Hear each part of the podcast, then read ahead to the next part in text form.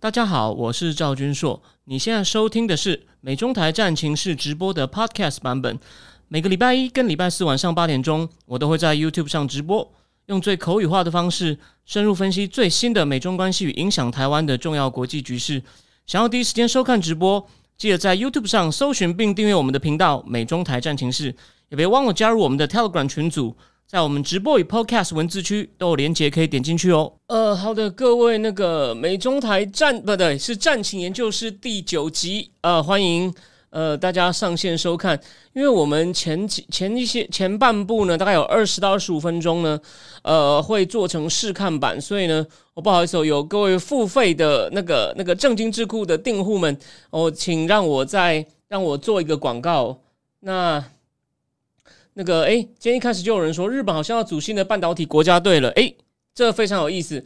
这个呢，我们今天会提到一下。那先跟大家说明一下，因为十一月现在大事太多哦，我今天准备的分量绝对够。可是呢，哦，因为一些原因哦，我跟大家说明一下，我这次呢，我很确定了，我礼拜天会加开一场，因为呢，我今天决定，我只讲的是内容的一小部分哦。为什么呢？我等一下会告诉你。我明天就会请阿秋再帮我在礼拜天晚上九点，我会再加开一场。因为呢，我本来今天大概准备了三分之一，想说，呃，礼拜天晚上再三分之一，然后两个礼拜后再把剩下三分，再把三分之一讲完。呃，不过呢，我今天把我仔细把我准备东西写下来以后，我决定今天只讲它十三个，它等于这本书总共分十三个部分，我只讲第一个部分。为什么呢？因为我觉得，我先讲这本书叫《Cheap War》，那作者叫 Chris Miller。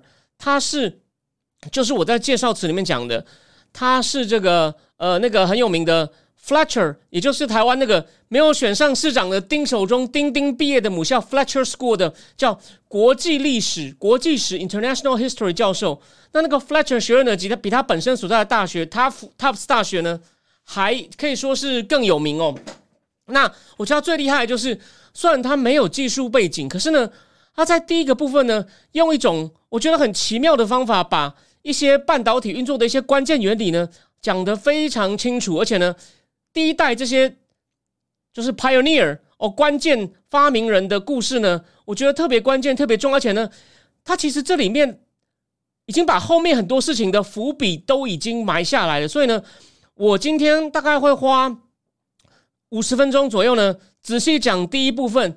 然后呢，我今天本来说要讲三个部分，可是呢，第二部分就是他们技术一步一步突破，然后呢，应用在哪里？哦，我讲完之后呢，他在亚洲的扩张，我只会简单点一下，但是会讲到台湾很有趣。然后呢，再点一下一些日本的情况，因为后来呢，日本对美国形成威胁，在八零年代，哎。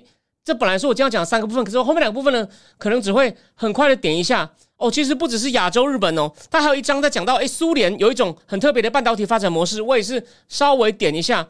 可是呢，你你觉得我们现在哦，我今天等下可能有空，我还会讲一下这本书。这本书会评价为虽然讲的不够深，可是呢非常完整哦，非常适合入门，而且重要。可是这本书完全就是用商业面哦，甚至就是一些国际政治经济面来探讨半导体。它没有任何简单的技术性内容介绍，诶，可是我我昨天这几天仔细读的《Chip Wall》呢，它十三部分里面的第一部分呢，真的是用我觉得你像听我讲，就是说你当然不可能听我这样讲三十分钟、四十分钟你就懂真的它的技术面，可是呢，它那个技术背后的基本逻辑哦，什么叫电晶体，什么是真空管，什么是机体电路，然后呢，它为什么能一代一代进化？它真的写的非常好，所以，所以我觉得呃，非常的厉害哦。啊，不好意思，我请问一下，大家看得到吗？大家说卡了一下，好像又应该又继续了吧？因为我看到 OK，好，那当然了，就说今天我还可以跟大家讲哦，这个部分我可能今天不一定会讲到，可是呢，我先念一段，它是在第三部分的东西哦。我念一段，他说，我是用直接翻成中文，他说，我们不能输。不然我会发现，我们呢完全依靠一个海外的生产者来制造我们最敏感的东西。哦，这是当初一个国防部官员告诉《纽约时报》。哦，这是一九八零年代的事情，诶，这跟今天美国自己通过晶片法案，或者是那个美国创新法要拿出五百亿美金补助台积电、三星，甚至英戴尔，我在美国盖晶片厂，请问一下有什么不一样？然后我再念一下另外一句话，他说：“这个美国已经决定性的落后在这种记忆体晶片哦，如果这个趋势持续哦，地缘政治的转变呢，哦就会随之而来。有没有听到？所以我们今天面对的问题呢，其实并不是那么新的哦。这本书它透过一些回顾，我再讲一次。”我们今天只讲一开始一些技术的演进，用一种我看得懂、大致懂那个逻辑哦，你应该也听得懂的。如果听不懂，你再跟我抗议，那我再考虑一下以后我要怎么修改。那我可能会写成书面。我今天只讲这一部分，后面这个这些半导体的先锋们如何把为了要降低成本，如何来亚洲设厂？我简单提一下。后来日本怎么样追上，形成对美国的威胁？哈，我后面只是提一下，然后呢，也再花一两分钟，我讲一下这个。哎，苏联。哦，也有一个他们自己的发展半导体的模式，因为你可能不相信哦，连在一九五零年代呢，苏联跟美国都有科学家的交流哦，他们有送科学家到美国去学半导体，算那些很多都是 KGB、K G 有 KGB 背景的人，这其实用玉兰花，中超中卖玉兰花都知道，可是为什么他们那时候会有这种交换计划呢？不好意思，哦这个书里面没有解释，我还没有时间研究。那都直接做一个广告，因为哦，我说我这礼拜。比较忙，所以我要加开一场。因为第一这本书我觉得很仔细讲。另外一个原因就是，除了有美国其中选举之外呢，我明天要到那个很有名的那个财经网站财经平方呢，去跟他们做一个访谈。我谈一下就是拜登目前的经济政策，还有其中选举后的一些冲击。哦，他们问他们已经给我一个访谈提纲，很有水准了，真的是个很有水准的网站。那不好意思，我跟各位讲过，我呢打算在我可能是业务生涯的最后一年呢，慢慢转型。那因为我业务生涯的薪水还不错，那我为了维持我生活水平，所以呢，我也需要我吸引更多人来看一下我的战情室，然后呢，说不定被我吸引，能够来变成正义智库的的会员，这样呢，我就能够比较能够在没有财务负担、没有财务压力的情况下，我顺利转型成一个专职的正经评论人。所以呢，我十一月将大事也比较多，所以我接了比较多外务。那所以呢，今天呢，我。我做了一些取舍，所以呢，今天的直播呢，可能只会会有一小时出头。哎，我最后会我会评论一下哦，美国其中选举，因为这其实很大的事情嘛。那今天暂停就跳掉了，我就分享给呃那个，就说我们真灵智库的会员一些我初步的我初步的看法，好吗？那今天可能就不会到一个半小时，那可能就大概一个小时，也许十分到二十分。然后呢，我还欠大家三个问题哦，欠大家三个问题。其中两个呢，我礼拜天晚上我一起回答。那我明天就会请阿秋帮我再放一个那个礼拜天晚上九点开始的这个战，那个那个叫什么晶片战争第二部分。第二部分会讲什么呢？讲美国八零年代落后给日本，后来美国又急起直追，然后再来呢，其他地方哦，中国大陆也起来哦，这部分的内容好吗？好，那那个。对，然后呢，在我开始前，王 B B B 说众议院拿下猎人拜登害怕了。当然，这个当然这不一定，就说我等一下要做一个综合评论哦。谢谢你先提醒我们。好，那我们现在呢就开始就开始讲这本书的哦前前五个章节内容哦。那它的每个章节都还蛮短的哦，它总共好像里面有分大概五十五十多章哦。那常里面都是以一个人为中心，它当然它有时候会它会以人为中心讲这个人有什么贡献。然后呢，在这个整个半导体产业链上的建立，然后呢，每一章最后呢可能会丢出一个问题，哎，就引到下一章。所以我真的觉得它每个章节不长，我今天只讲五章十分之一。可是呢，真的是精心安排。这章呢有一些牵涉到技术的内容，但他讲的非常好，所以我才决定我们今天就仔细我来谈论这个。好，一开始哦，这个那作者他一开始有个 introduction，就我上次有预告嘛，就忽然从张忠谋、安迪格罗夫还有盛田昭夫讲起，后来发现那部分呢。哦，有点像一个全书，先讲一个大大致的图像，那部分对，就是后面那些东西呢，那些东西对我们了解这个晶片战争呢不影，虽然写的很好，但不影响那部分我就全部删掉了。我们直接从它第一章开始。哦，重要内容是什么呢？其实哦，在电脑跟计算机出现前哦，大家可以想一想，我们要做很多计算的时候呢，要怎么办呢？是用纸笔，或者是一叫做齿轮箱，哦，有点像西方的齿轮箱，有点像我们中。不是不是我们啦，就是华人文化圈里面哦，以前中华帝国所发展出来的算盘，我去做这种加减乘除的四则运算哦，你会想说，就这个东西是很重要。你想想看，比如说为什么干嘛呢？你必须要用人力啊，把很多人的薪水啊，或者你的销售资料，或者你的普查人口普查呢，我做成图表，甚至呢还从各种水灾、火灾的资料中呢抽取资讯，来计算出你要定定一个理赔政策。你看古时候没有计算机的时候怎么办？那难道就不能保险吗？其实是可以的。然后呢，在美国大萧条就二零年代嘛，现在不是有很多人说我们现在有点接近二零年代？哎，有些方面是的，但今天没有时间展开这个话题。在美国这个 Great Depression 的时候呢，他们为了要减少失业，我就成立一个叫工人进步机构 （A Worker Progress Administration） 哦。他雇佣很多失业的白领，你知道雇佣他们这些失业的白领来干嘛吗？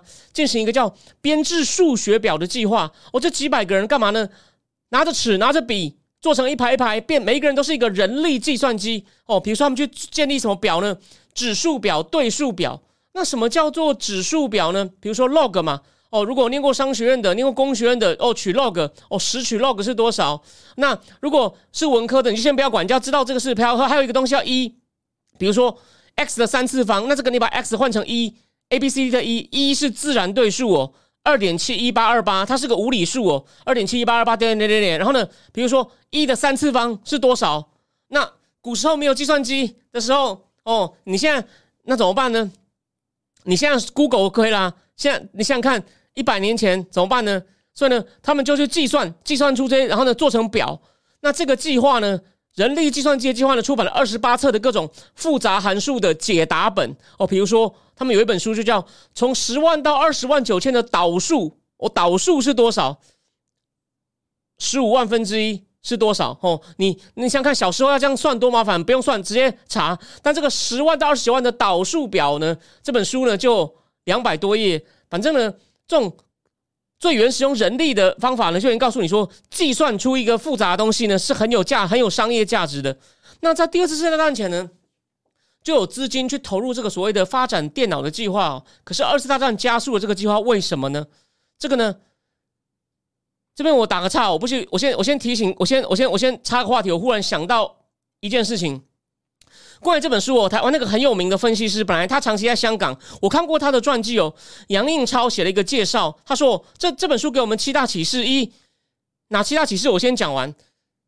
晶片的起源都是一些军事的应用。然后第二，哦，不是你有钱就办得到。然后台湾能发展的张忠谋、李国鼎、李国鼎哦，功不可没。再来，呃，中国大陆反正用钱砸不出来。然后最后，美国可以封喉。他讲七点，我现在记得五点哦。那其实后面这几点呢？其实这几点你没有看过这本书，你也知道嘛。那我看了他总结的这七点里面呢，后面六点都我觉得好像我看书，我觉得他就我不要不要批评他，但他是他一定很忙啦，他是很有名的人，赚到很多钱。我觉得他可能只是受邀写，我不确定他看了多少。那当然，他第一部分说跟军事应用有关呢，他有做一些还算简明的介绍。我今天就要仔细讲给你听，因为呢。我等一下，你听我讲就会知道了。我只要告诉你说，我等一下要把这篇文章呢贴到这个这个那个 Telegram 群组里面。我我只要告诉你说，我为什么要仔细讲？你仔细讲完，你再对照他那一篇，你就知道。我我你你去你去听我，不管是听我的试听版，或者是你愿意定听我仔细讲，或者之后也许我选一部分重要内容写成书面呢，是有价值的。因为比他写的那种太简明的版本呢，会详细，资讯量呢会更大。好，我们现在就继续。哦，谢谢王 baby exponential function。对指数，那第二次大战呢加速了这个计划，什么样的计划呢？我为什么讲到这？就是因为我想到杨应超讲的第一点，晶片的它的需求呢，一开始呢，它是因为军事的需求而刺激了这个晶片的研发哦。比如说什么呢？有几个国家发展出一种机械式的炸弹瞄准器，哦，英文叫 bomb sight，来帮助轰炸机瞄准目标哦。比如说这个这个机上的这个机组员或者是 pilot，就是那个驾驶员呢。他会靠转把手呢，输入现在的风速高度，然后呢，他只要一转这个把手，像门把一样的东西呢，这个就会有门把就会牵动一些杆子，去调整这个驾驶员的镜子，哦，让驾驶员能够哦看得更清楚。那那用这种手，用这种把手啊、杆子啊，我们把把把手杆子会比人工去调整你的飞机的高度角度会更精确，能够更有效的帮助这个组员来对准目标。可是呢？这种机器装置呢，只是考虑太少的参数哦，比如说风速啊、高度，那只输出一种结果，就是你何时要投弹，所以呢，哦不够好，所以呢，结果什么呢？只有两成的子弹落落在他们想轰炸目标的一千公一千英尺，诶，一千英尺很广好吗？一千英尺范围内，你想想看，直径一千英尺的范围是有多大？那后来呢，这种机械装置呢，又被所谓的电流所取代，一种算是电流所驱动的这种电子计算机。那这种电子计算机呢？是用真空管驱动的，你可能你小时候无聊看一些书有看到过，那那些理工的就不用我讲了。那是由电流呢通过管子让这个真空管呢一开一关，那开呢代表一，哦关就代表零，因为电脑不就把所有资讯都变成零跟一吗？哦，各种零啊一啊这样一直无限排列下去，代表各种讯息。那这个零跟一呢，那这个真空管的一开一关有点像这个算盘上的珠子上下移动，所以呢那种。华人啊，古时候的华人其实真的是蛮聪明的哦，这就是我讲过的观点。但我们今天没有要仔细谈这个。反正呢，这种真空管一开一关呢，这让各种计算呢变成可行，而且呢，真空管呢还让所谓的这种电脑呢可以你把程式写进去，但是而且呢，你很多真空管你用你用各种方式把它用不同的方式把它连接起来呢，就可以让电脑呢进行不同的运算。哦，虽然这样讲，就是你大略知道什么叫传统电脑了。反正不同的真空管用不同方式连在一起，不同的真空管同时不同进行不同的开跟关，就表示输入不同的讯息。你只要知道这样的基本逻辑跟原理，哦就好了。那真空管这一代电脑极品呢，叫做 ENIAC，E N I A A A C 哦，它让美国陆军可以计算弹道。你看军事上的应用。那这种这个叫 ENIAC 的电脑呢，你知道它用了多少个真空管吗？不，这个不是多少个真空管这样连在一起吗？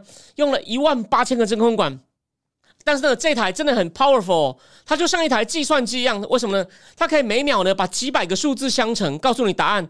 但需要一整个房间来放置电脑，因为一万八千个真空管，每个真空管呢都是拳头的大小哦。那所以呢，这是这种第一第一代第一代的电脑。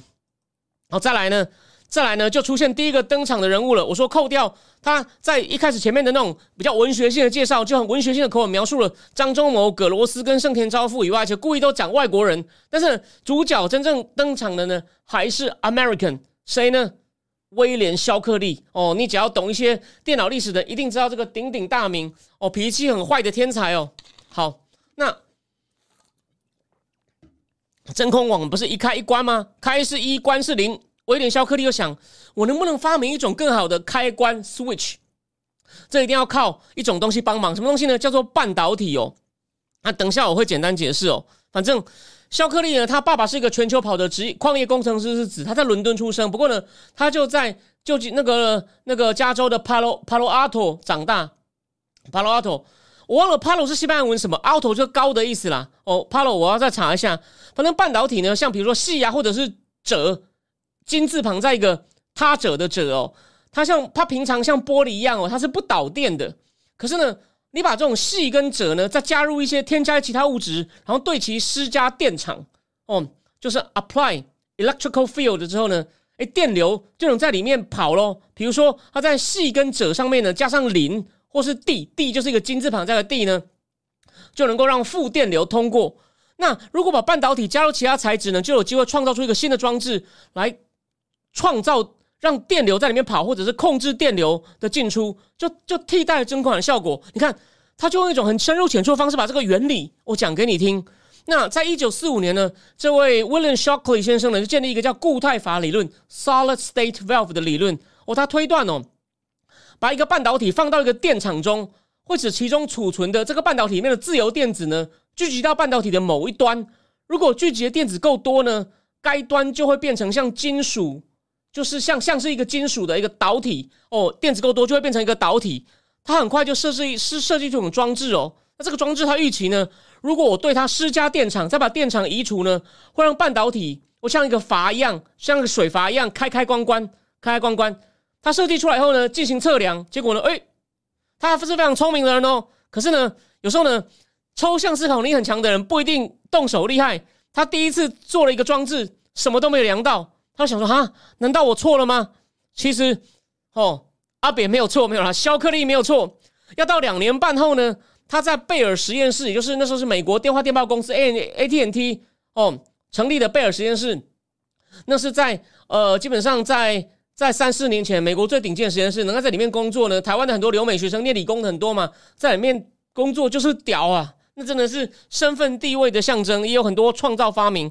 他两个贝尔同事。贝尔实验室的同事呢，有一个叫做 Water Breton，然后他是个实验物理学家，还有一个人呢叫 John Barding。Barding 不得了，Barding 有一项记录啊，到目前为止无人能破，就是空前绝后。他得过两次诺贝尔物理奖，居里夫人是物理化学各得一次哦。巴丁非常聪明，他们两个以肖克利的实验为基础呢，他们想出一种装置，后来想要来证明这种肖克利这种开关呢是量得到东西的。